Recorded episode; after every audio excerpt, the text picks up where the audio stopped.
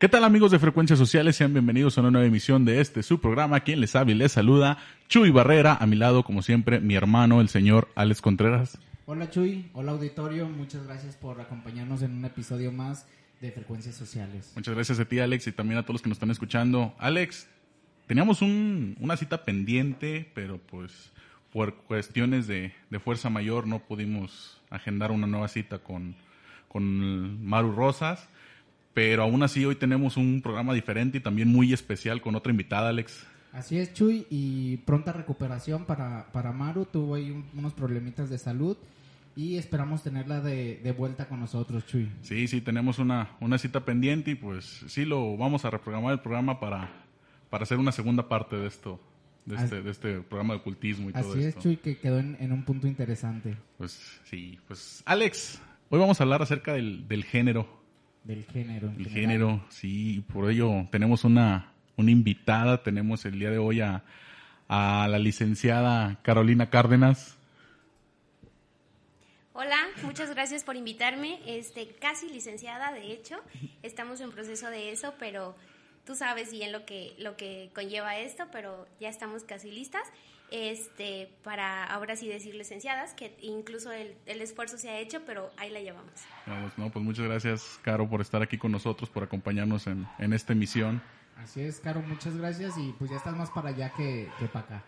Entonces hoy, hoy, hoy, nos vas a compartir tus conocimientos, ya todo lo que sabes acerca de género. Sí, justo eso. Y primero que nada, pues quiero empezar por darle las gracias por darme este espacio, este que para mí es muy admirable. De hecho, es lo que estábamos platicando hace ratito fuera del aire, del aire, perdón, que eh, espacios como estos se me hacen súper importantes. ¿Por qué? Porque tú y yo y toda la gente que estudia ciencias sociales sabemos que la mayoría de veces los espacios son para gente con maestrías, doctorados, y entonces yo me pregunto dónde queda la gente de a pie, ¿no?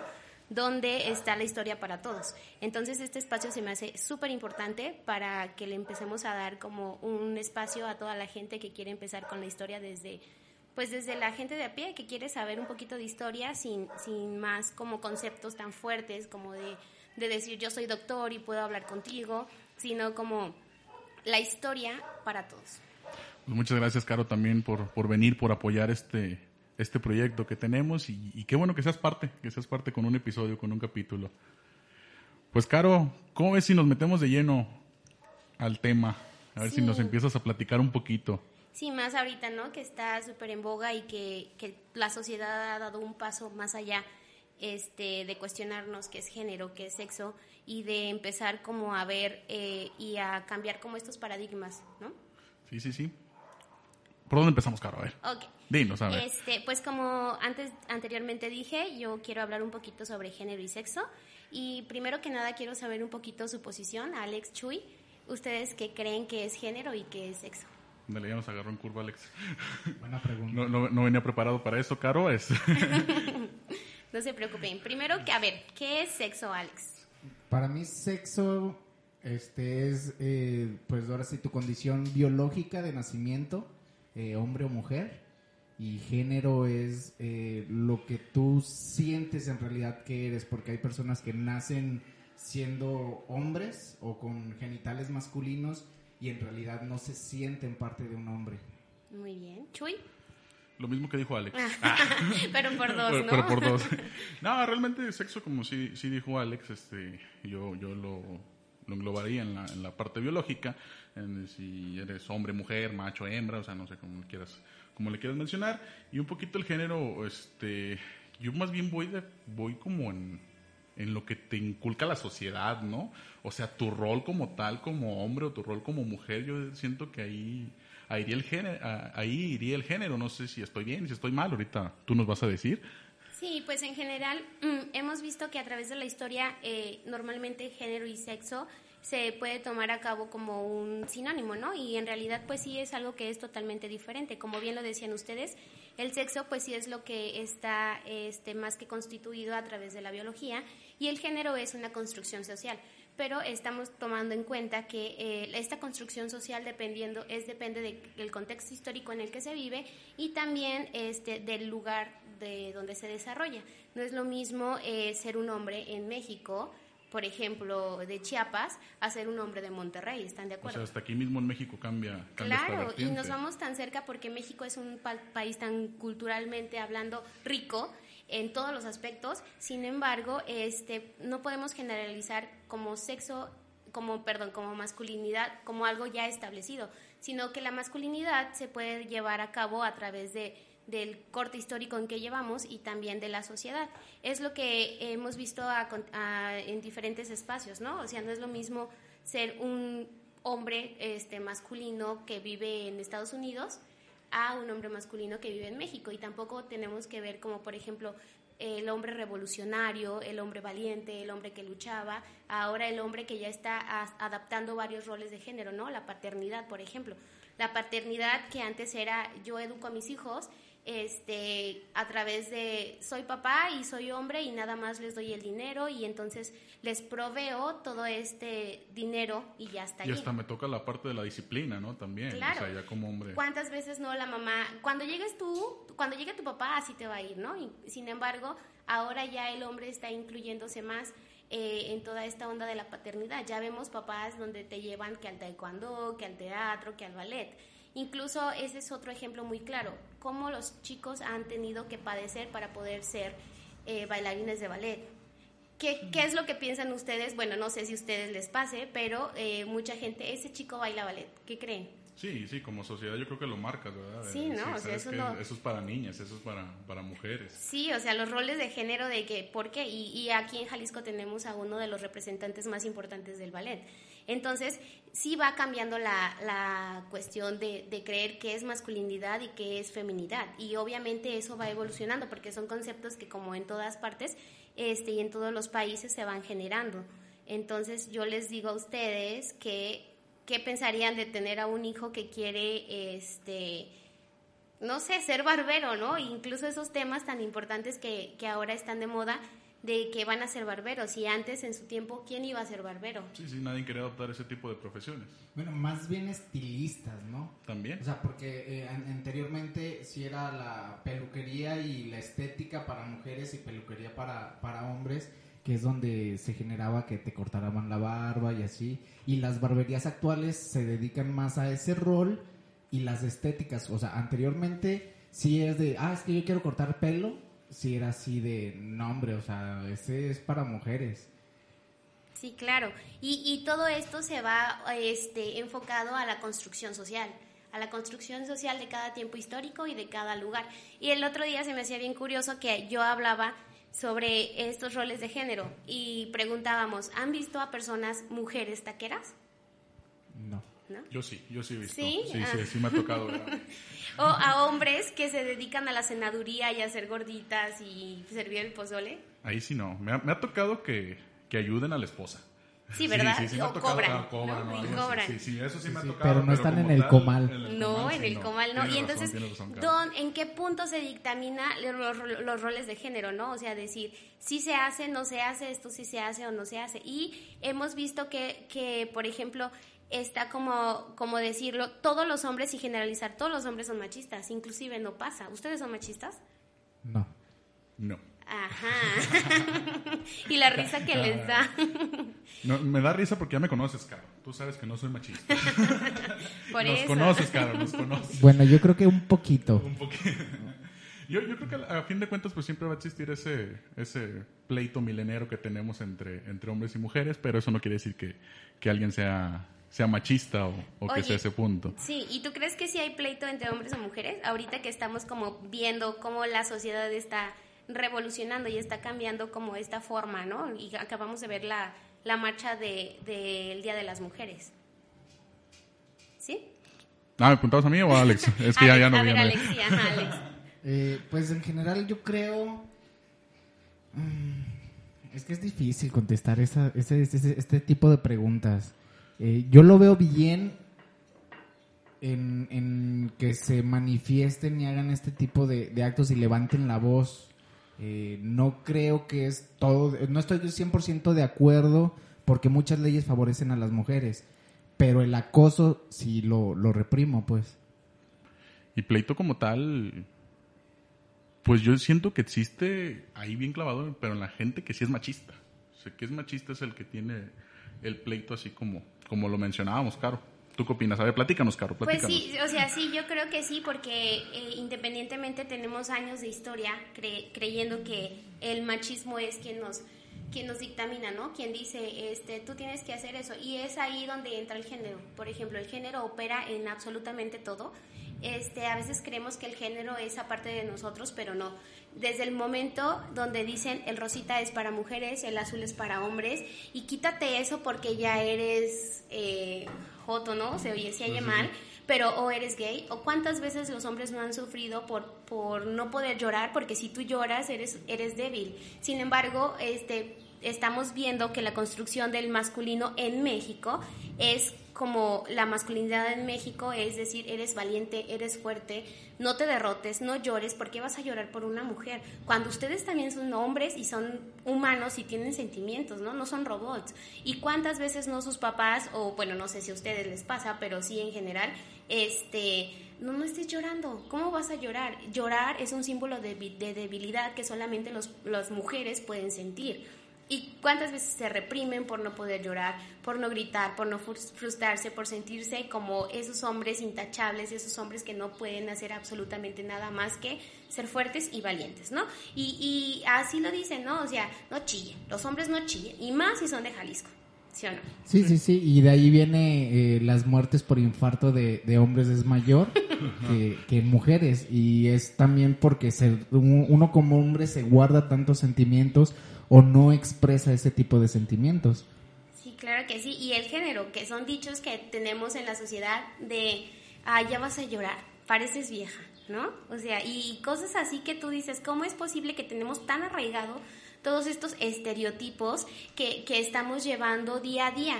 ¿Y cómo es posible que, que ah, son chismosos? Ya son viejas, ¿no? O sea, también los hombres y las mujeres tienen ahí su ladito, aunque uno dice, no, yo no soy chismoso, claro que sí, por supuesto que todo mundo sean chismosos.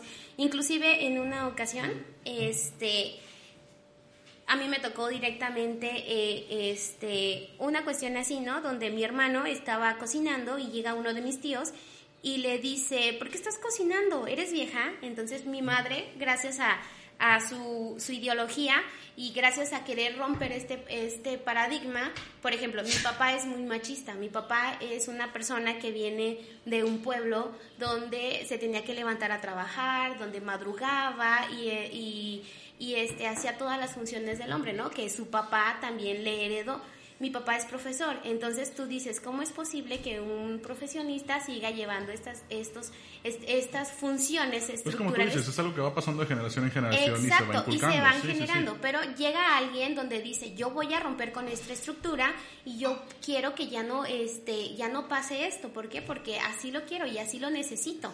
Entonces, cuando llega mi tío, le, mi mamá le dijo, ¿sabes qué? Este creo que no tienes por qué estarle diciendo qué hacer y qué no hacer. Si yo quiero que mi hijo sea independiente, que pueda, por, por ejemplo, cocinar o que pueda hacer este, cualquier labor doméstico, eso no pasa nada y no se le cae nada y eso se me quedó súper grabado. Entonces yo creo que cuando uno empieza a, a, cambiar con estos paradigmas de que esto sí y esto no, es cuando empezamos a hacer como sociedad una revolución. Entonces ahora yo, yo me pregunto, ¿cómo es posible de que la, estamos tan, tan constituidos como mexicanos, mujeres mexicanas, hombres, que, que no podemos hacer eso, ¿por qué no? Y, y cómo se ha, se ha visto ahora el, el, bullying que dice, ah, sí, muy feminista, pues a ver, levanta un garrafón de agua, ¿no? ¿Lo vas a hacer? Sí lo podemos hacer. Es, es, que es otra de las cosas, que, que muchas veces se, se, se, malentiende la igualdad por la, o por la equidad o, o, cosas así por el estilo, que realmente no se pelea por una igualdad, se tiene que pelear por una equidad. Exacto. Y este discurso es el que se va transformando y se va distorsionando por medio de redes sociales, por medio de, de muchas cosas, hasta en las mismas la misma escuela, la misma sociedad lo, lo dicta sí, sí, diferente. Sí, se, se trastorna el mensaje en realidad que se quiere dar. Eso, eso es lo malo, pues. Sí, malo porque, porque seguimos reproduciendo estos modelos, ¿no? Entonces, sí como, como personas, como sociedad, tenemos que cambiarlo. ¿Para qué? Para, como ustedes dicen, vivir armoniosamente. Entonces, ahora ya aunando más en el tema, este, hay dos, dos ejemplos muy específicos sobre personas revolucionarias. Eh, Pancho Villa y Emiliano Zapata. Este, en, en el cine se ha hablado sobre, se han hecho películas sobre Pancho Villa, el nombre, eh, este, su nombre, a ver, tu historiador. Doroteo Arango. Ajá. Este, eh, realizaron dos, dos eh, películas, una de ellas en Estados Unidos y una en México. Y entonces ahí se analiza el papel de este hombre revolucionario. En Estados Unidos se dio un, se le mostró como como una persona traicionera, como una persona este, que no los apoyó. Eh, sin embargo, en, en, el lado de México se le exaltó su masculinidad, ¿no? Es un Sí, hombre sí. fuerte, un hombre De hecho, es valiente. un ícono, o sea, Es hasta- claro, la- y, es lo que les decía fuera del aire, ¿no? O sea, cómo hablar del refrán que todo el mundo conoce, espero que sí lo conozcan, eh, eh, Pancho Villa y sus dos viejas a la orilla, ¿no? Sí, sí, sí. Muy típico y lo, y lo siguen diciendo, o sea, se sigue reproduciendo. ¿Y qué, ¿Y qué tomaba Pancho Villa? No, o era Emiliano Zapata, ya no me acuerdo. ¿Quién era el de las malteadas? Pancho Villa. Pancho Villa, muy bien. Entonces, odiaba el alcohol. Y si nosotros nos vamos como a un modelo general de la Un estereotipo, así un como es- tú lo- tú lo Exacto. Entonces, ese es algo como muy, muy específico. Y ahora, la- este, el estereotipo que tenemos de los mexicanos se puede crear como, como el, el macho mexicano que toma, que golpea a las mujeres, que tiene muchas mujeres. Y no, o sea, vemos cómo se va transformando a través del tiempo este, este modelo. Y muchas veces pasaba de que mm, extranjeros visitaban a México y decían, es que me imagino a los mexicanos que están acostados con su tequila en la mano a un ladito del, del nopal, ¿no? O sea, o del órgano. En Jalisco, cuando en la, en la zona metropolitana, yo creo que nadie hemos visto este un órgano, ¿no? Ya nos vamos más al sur y ahí sí hay un montón, ¿no? Amacueca, en Ciudad Guzmán. Pero entonces creamos estos ere- estereotipos a través de la divulgación.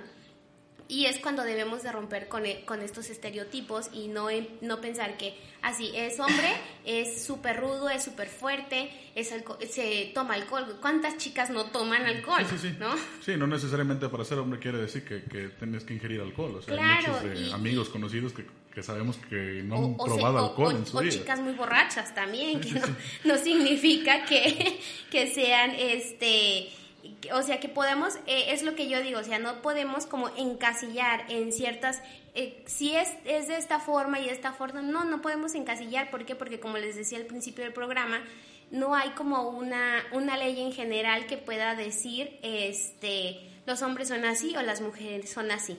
Y por otro lado, se mencionaba que la masculinidad y la feminidad no pueden vivir aislados una de la otra, o sea, siempre van eh, a la par. Entonces, esta cuestión de género tenemos que tomarla como algo muy importante. ¿Por qué? Porque hace 15 años eh, también tenían un, un problema los hombres y, y el trabajo de las masculinidades. ¿Por qué? Porque no, o sea, estaban invisibles. No se generaba trabajos eh, académicos sobre ellos. Y más, ¿por qué? Porque el género tomó un auge más a este por el lado de las mujeres, ¿no? Género, Sí, sí, sí. Y, y eso también pasa. Mucha gente piensa en género y luego luego piensa en las mujeres. Las mujeres, claro. Pero que hay un estudio muy importante sobre este, las masculinidades que ha desarrollado a través de las últimas de los últimos años y se ha llevado a cabo el, el hecho de pensar no solamente en los hombres como les ya les mencionaba Emiliano Zapata y Pancho Villa, sino em- empezar a cuestionar la historia a través de lo privado, ¿no? De la gente de, de la gente de a pie, de la gente del común, entonces como como eh, no sé, como científicos sociales es importante meternos un poquito, yo creo, que no solamente en, en las cuestiones como más relevantes como la revolución, la independencia, sino pensar en la en la gente de a pie, en la gente de la cotidiana, de la cotidia- cotidianidad, este, bueno, me, me, me trabé, perdón. O sea, en lo cotidiano, ¿no? Pensar como en las cosas, empezar de menos a más, ¿no? Sí, Para sí. poder este, De lo particular a lo general. Exactamente. Podríamos trabajar así. Sí, entonces este, se han generado eh, muchos trabajos sobre la masculinidad y en realidad pensar en qué es ser hombre, ¿verdad? Sí, sí, sí. Sí. Pues bien caro, muy emocionante, muy interesante esto que nos, que nos está contando Alex. Demasiado interesante, Chuy. Sí, yo no, yo tenía, no tenía tantas perspectivas diferentes de, es criterio el no era tan amplio. Sí, sí, sí. Sí, pues sí, y también tomar en cuenta que las masculini- la masculinidad cambia con el tiempo, como ya les había dicho, y, y no englobarnos solamente en algo, sino que pensar en las regiones que tenemos como país. ¿No? O sea, no es lo mismo ser un, este, un tzotzil, un purépecha o de la clase alta o de la clase baja. Entonces sí es importante tomar en cuenta todo esto para poder trabajar la eh, masculinidad. Y aquí vamos a hablar un, hablar un poquito sobre Emiliano Zapata, eh, que tenía una reputación de valientes, agresivos, mujeriegos, y su apariencia física, su fuerza y su juventud daban a Zapata y a Villa únicamente un atractivo más varonil. ¿no? O sea, imagínense ustedes que si ya tienes 70 años ya no puede ser este más varonil o que tu masculinidad pueda ejercer cuando muchos hombres han vivido toda su vida así de yo soy el, dueño y señor de la casa, lo que yo hago es lo que, o sea, lo que yo hago y lo que yo digo es lo que se dice, incluso en varios pueblos de, de, la región, del país, podemos observar que, que estos roles de género surgen a partir de, ok, eh, no sé, Juanita, eh, ponte a calentar las tortillas para tu hermano, ¿no? ¿Por qué? Porque él viene el cansado. Y entonces ya Juanita se empieza a cuestionar, ¿pero por qué? O sea, yo también trabajé en los, labores del hogar. Y es cuando vemos que eh, tenemos que empezar a, cambiar nuestras formas de ser y nuestras formas de actuar para poder llegar a ser como una sociedad con más equilibrio. ¿Ustedes qué creen? ¿Ustedes sí calientan sus tortillas? Claro. Alex. Yo hasta cocino, yo sí cocino. Alex es muy bueno cocinando, hay que, decirlo. Yo sí soy un poco malito para la cocina, pero sí, sí, de todas maneras sí me, sí me ha tocado cocinar varias, varias veces. Ahorita que mencionabas, Caro, este, dando un poquito en el tema de, de Emiliano Zapata, de que hasta la misma sociedad se ofende cuando daña su, su masculinidad. Claro, lo vimos, ajá, lo vimos hace, hace, hace algún tiempo, hace no mucho tiempo realmente, con este cuadro del artista, se me olvida, no, no, no, no me grabé el nombre del artista, nada más el, no sé el, hecho, el hecho como tal, que sale un, un Emiliano Zapata gay, por así mencionarlo, ¿sí? Y, tú lo pensaste gay, ¿no? o sea, y está, o sea, y vas a decir que, que, ya te estoy tirando, pero tú lo pensaste así, sin embargo, el artista dice que lo quiere hacer como un poquito más erótico. Más erótico, sí. Y tú lo crees gay porque trae unos tacones. No, de, de, de, hecho, yo, lo vi gay porque así lo mencionaron. no lo vi, eh, yo, estoy reproduciendo el discurso. el discurso, realmente como tal, este, la opinión, digo, pues es de cada quien, es diferente. Digo, yo estoy, yo estoy reproduciendo así como tú dices el discurso de que se ofendieron por la, la masculinidad de, Emiliano Zapata. O sea, no, y de hecho, el artista dice que no es Emiliano Zapata, tiene parecidos con Emiliano Zapata, nunca lo reproduce tal cual. Claro, y, cuando... y lo nombra como una imagen erótica, no una imagen homosexual. Exacto, pero ya aquí nuestro compañero Chuy ya, que yo le dije que era es mi perspectiva del arte, es mi estereotipo.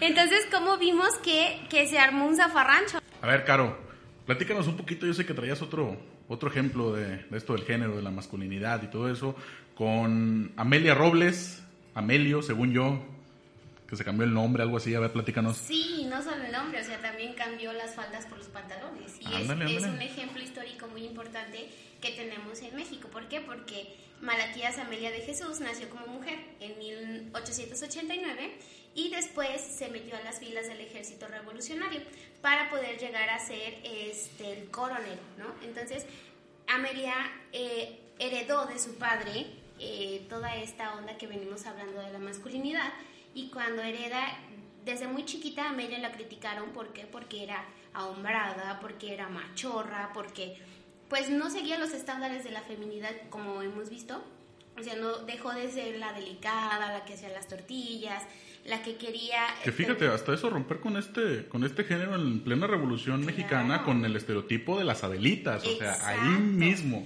Y no, y no solamente romper con esta onda de qué es lo que tiene que hacer una mujer desde el nixtamal, desde hacerte tus tortillas calientitas, sino del querer pertenecer a este, a este género como, como un hombre, ¿no? Que, que, que él dijo, ella dijo, él, él ella, como habíamos hablado antes, este concepto un poco un poco raro pero que extraño pero que puede ser un poco este pues no sé si correctamente político pero podríamos decirlo así. ¿por qué? porque Amelio Robles como se dio a conocer más años más después este él desde desde muy pequeño vamos a hablar como él no para mm, poder honrar para poder honrar como su, su persona en este mundo.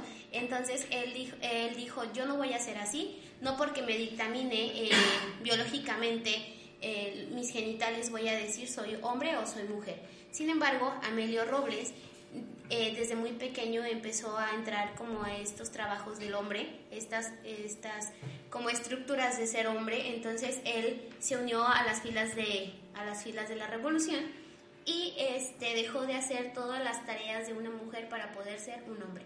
A él se le conoció como el coronel y ya estando en la guerra de, de la revolución, eh, muchos hombres machistas, podríamos decir así, eh, le tiraban carrilla, bueno, no sé si se te, te, creas que este concepto está bueno, pero le, le, lo, lo, ofendían, lo maltrataban, diciendo que era o la coronela o el coronel. Entonces él, Amelio, entró a la revolución, luchó por, por, pues, por, lo, que, por lo que fue este movimiento, entonces eh, peleó, peleó con, con con este en contra del gobierno exacto esto, que, que, realmente pues esto que nos estás mencionando de todo lo que hemos venido del programa que nos da mucho ejemplo de la revolución o sea la revolución mexicana yo creo que es un, un, un evento que los mexicanos tenemos muy marcado que lo que lo tomamos como ejemplo muchas veces hasta la misma masculinidad, como valentía, como todo esto, y que ahorita vienes a rompernos todos estos, todos esos estereotipos que teníamos, claro. Sí, o sea, dejó, dejó de hacer como todas las actividades, como tú decías, las Adelitas. Si sabemos bien, las Adelitas seguían a su hombre, a su macho, o sea, lo seguían con comal, con todos los instrumentos para poderle dar de comer después de, de, seguir con la guerra. Y Amelio dijo, no, yo voy a, yo voy a luchar por mi país, por cambiar eh, todas estas condiciones que estaban... Eh, cambiando al país y entonces él dijo yo lucho y luchó. Entonces, después de haber luchado en la revolución, eh, Amelio Robles se casó, eh, le decían que era un machorro, que era una machorra, una lesbiana, que, que no podía hacer cosas que no debía. Entonces, después de que lucha, eh, se casa y adopta, a, incluso tuvo hijos adoptados y posteriormente de la revolución en el México post-revolucionario, a él le dan una credencial como este luchador de la guerra de revolución y se me hace muy curioso porque le hacen un examen antes de que pudieras tú obtener como esta este título le hacen un examen para ver si él en realidad había luchado en la guerra. Amelio Robles este adquirió eh, adquirió una una bala, entonces él se lo muestra al doctor y entonces el doctor nunca le revisó si era hombre o mujer y entonces cuando le revisa... Nada más vio la bala y dijo, sí estuvo en la revolución. Sí es y sí puede hacer, incluso hay un... un ok, y entonces les comentaba que eh, Amelio Robles le, le hicieron un artículo universal en el, en el periódico El Universal donde este, hablaban, hablaban sobre su vida y hablaban que ella fue una niña de campo, pero no era pobre. Su papá era un ranchero que tenía varias hectáreas. Entonces, desde muy pequeña, Melio Robles comenzó a trabajarlas y trabajaba en una fábrica de mezcal. Entonces, a partir de allí, eh, como ya les había dicho anteriormente, ella heredó eh, como la forma de ser masculino de su papá. Y cuando llega a la revolución, él empieza a hablar eh, en las batallas y este comienza a, cambiar como este paradigma, ¿no? Sí, claro, aparte de si tienes la figura la figura paterna, que la figura paterna es completamente machista, obviamente es fácil adoptar este este género. Claro, y aparte como todo toda esta forma de ser, de pensar, de, de, mostrarte ante la sociedad de que yo sí soy una persona valiente, soy fuerte y entonces puedo llevar a cabo todas estas labores. Eh, incluso se dice en el Universal que ella nunca no compaginó, o sea, no estuvo de acuerdo con las acciones que tenía este toda la gente al dictaminarle que, que, ella hiciera las cosas que una mujer de la revolución tenía que hacer. Entonces, este, ella tuvo conflictos con, con los hermanastros y varias veces estuvo en la cárcel. ¿Por qué? Porque se dice que Amelio Robles era una persona bravucona, era una persona que no se dejaba y cuando, cuando comienza a estar incluso en las cantinas, alguien le decía coronel, en vez de decirle coronel, perdón, le decía coronela. Y ello, ello le hacía que, que ella exaltara como su, su hombría y decir, no, claro que no. Y entonces peleaba con ellos en las cantinas, en los bares. No, bueno, bares no habían, pero sí, en las, cantinas. Sí, sí, exacto. Entonces ella peleaba con ella y estuvo dos veces en la cárcel. Entonces, algo increíble, bueno, no es increíble porque, porque pues tenía que pasar, ¿no? Entonces, algo que era diferente a esas épocas, entonces, sí. Y aparte sí, para la época, sí es, ver algo así es totalmente fuera de... y, dar a conocer, o más bien decir que es, es la primer transgénero reconocida institucionalmente. Sí, sí, también. legalmente eh, era reconocido como hombre. Claro, y entonces y uno puede juzgar y decir, Ay, es que ve la facción, sí, sí era lesbiana o, o sí tenía como toda esta forma de ser un hombrecito, entonces Amelio Robles lo que hizo fue cambiar como todo el paradigma y como yo les decía, en, en esta época revolucionaria, el, revolucionaria era algo como, como impactante, ¿no? ¿Por qué? Porque ella se logra este, casar con una mujer, tuvo hijos y entonces podemos ver que ella pudo obtener su credencial de ex revolucionaria y le dieron una pensión. Entonces lo que podemos ver aquí es que como una persona puede cambiar todas estas estructuras sociales que vemos de ser mujer o no, o no, o ser hombre. Y entonces incluso hay una escuela en su nombre que este, tristemente le pusieron a Amelia Robles, o sea, no, no la vieron no como... respetaron como, Exacto, y para mí, para mí se me hace algo como triste, ¿por qué? Porque ella luchó, luchó para llegar al posicionamiento de soy hombre, independientemente de que biológicamente no lo fue, pero ella, ella logró llegar a, como al culmen de la masculinidad que vemos que se lleva a cabo en la revolución. Pero Amelio Robles este, es un ícono, es un ícono en la historia de todo el país. ¿Por qué? Porque logró muchas cosas que alguien no puede lograr. Sí, a lo mejor que, que su nombre no está con letras de oro como los demás revolucionarios, pero sí marcó un, un fuerte parteaguas en, en, este sentido. Sí, quizás también por la mentalidad o, o, o, sea, todo lo que nos lleva, porque apenas en esta actualidad estamos eh, aceptando lamentablemente eh, y no por, por la lucha de, los, del género o de la trayectoria del LGTB, sino que eh, en muchas instituciones apenas empiezan a aceptar a cualquier transgénero, lesbiana, bisexual, cualquiera de este movimiento y no lo respetaron con Amelio. Sí, no, o sea, y en parte él tuvo que luchar para poderlo, este, para poder decir, no soy Amelia Robles, soy Amelio Robles y me he ganado mi posición como hombre. ¿Por qué? Porque ella sufrió un montón de, de pues de insultos y, un montón como bullying en esa fecha que todavía no existía este término, pero sí lo sufrió. Tuvo una esposa, se casó, tuvo hijos y entonces logró muchas cosas que alguien en esta actualidad que todavía está en el closet no lo puede hacer.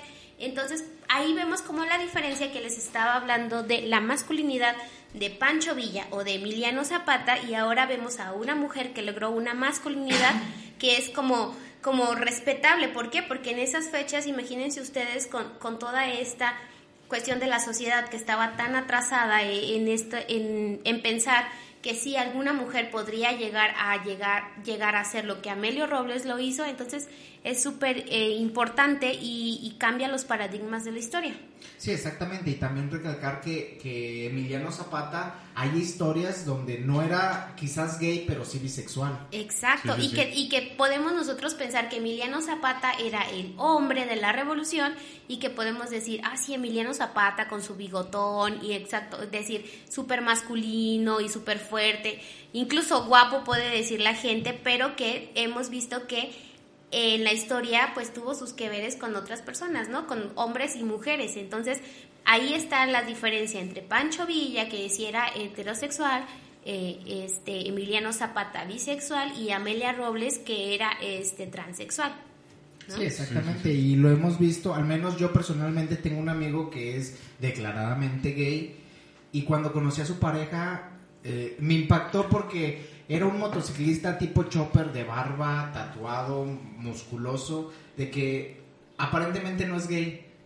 Y ya cuando lo presentó como su pareja fue así de, ah, caray. Sí, claro. ¿Y por qué? Porque estamos acostumbrados a, todas estas cuestiones de decir es gay es hombre, pero pues eso no te hace más buena persona o menos buena persona. Y aquí aterrizamos como, como en estas cosas de decir es gay, es bisexual, es lesbiana.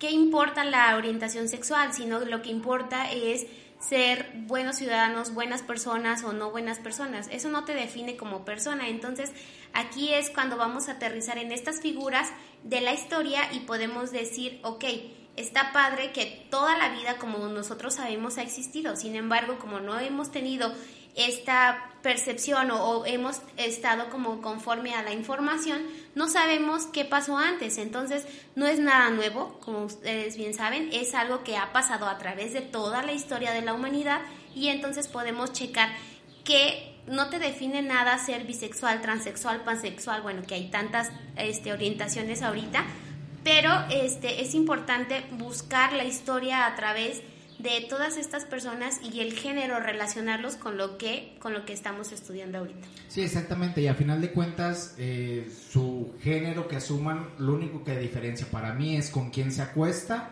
y lo vemos tanto en, Emiliano Zapata que era un revolucionario, este Amelio que también fue un revolucionario y todo lo que hicieron, o sea, no afecta nada con quién se acuesta su vida íntima y nos debe de importar poco. Sí, sí, como, como dicen Caro y como dice Alex, ya nos dejaron un, mensaje también para, para todos los que nos están escuchando. Y Caro, muchas gracias, muchas gracias por acompañarnos. Pues gracias a ustedes, ojalá este... Ojalá les haya, les haya gustado este programa a todos los que nos, los que nos escucharon. Carit, Caro, Carito, como te conocemos este, fuera del aire y como te decimos normalmente. De verdad que sí, sí es muy padre esto que nos dices sí hace falta mucho pensar en todas estas cuestiones de género que, de las que nos habla y ojalá y también a todos los que nos estén escuchando se pongan a reflexionar un poquito acerca de todo lo que nos platicaste, Caro, en este programa. Sí, exactamente, que, que reflexionen y que desde casa empiece una educación y la aceptación para cualquier tipo de persona o para cualquier aceptación a géneros diferentes. O sea, no cambia nada eh, sus preferencias sexuales, que a final de cuentas es eso, o su forma de vestir. Sí, sí. Sí, claro, y que no quede como aislado todos estos movimientos que están haciendo las mujeres, los transexuales, para poder vivir en equidad, ¿no? Que es lo más importante como sociedad, este, tener este equilibrio. Nada de que son jotos, son lesbianas, son machorras, o sea, hay que empezar a cambiar nuestra mentalidad, y no solamente con nosotros, sino también con nuestros hijos, con nuestros alumnos, que empiecen a ver que el mundo va a generar cambios a partir de nosotros. Somos personas y nada más. Exactamente. Sí, exactamente, dejar huella y, y, en estas revoluciones que se llevan a cabo con estas huelgas o estos movimientos que están ahorita, pues que defiendan y que no, no se dejen, que luchen y que logren su cometido. Pues muy bien, pues muchas gracias a todos los que nos escucharon, muchas gracias Caro por acompañarnos en esta emisión. Gracias a ustedes. Muchas gracias también Alex. Muchas gracias auditorio y síganos en iBox y ahora también en iTunes. Eh, ya estamos también en, esta plataforma y eh, recibimos sus comentarios en cualquier plataforma y en Facebook también como Frecuencias Sociales. Muchas gracias, hasta luego. Adiós.